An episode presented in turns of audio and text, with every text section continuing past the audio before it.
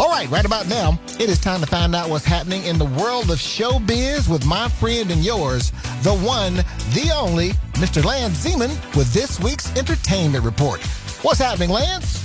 Dookie, this is not a bank robbery. This is the action thriller Silverton Siege, a Netflix movie inspired by the real life incident that started the global Free Mandela movement. It's set in 1980 and the film tells the story of three young freedom fighters who after a failed sabotage mission end up in a tense bank hostage situation. The picture stars Thabo Rametsi, Noxolo Dlamini, Stefan Erasmus, as well as Arnold Vosloo and Shane Wellington. The film is set to stream globally to all of Netflix's 222 million subscribers on Freedom Day, the 27th of April.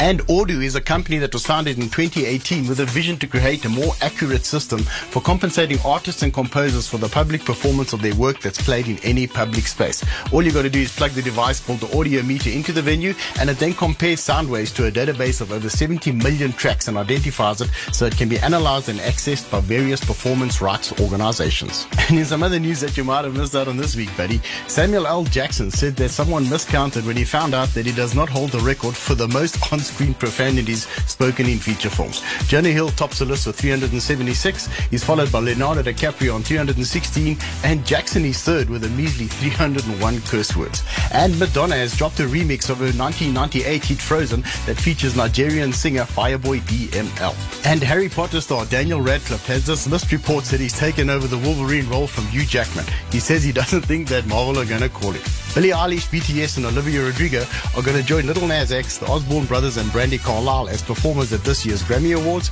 And Elton John and Stevie Wonder have dropped the video for their new track Finish Line. The clip highlights the two musical legends' lifelong friendship as well as their creative partnership, and it's done through photographs and performance clips. Some great memories right there. And the contractor tells the story of a discharged Special Forces Army sergeant who lands a private contract with an underground military force. When the assignment goes wrong, he finds himself hunted and on the run. The contractor is my movie pick of the week and it stars Chris Pine, Gillian Jacobs, and Kiefer Sutherland. It's available to watch on the big screen. And that's all I got for you, buddy. Just remember, if you're following a diet and it's not working out, you can always unfollow it. Stay safe, stay strong, stay hot, and I'll catch up with you next week. All right, thank you so much. That was Lance Zeman with this week's entertainment report. And remember, thanks to the good folks at Solid Gold Podcast, you can look, you can look, you can listen to the Weekend Party Entertainment Report podcast on your favorite podcast app.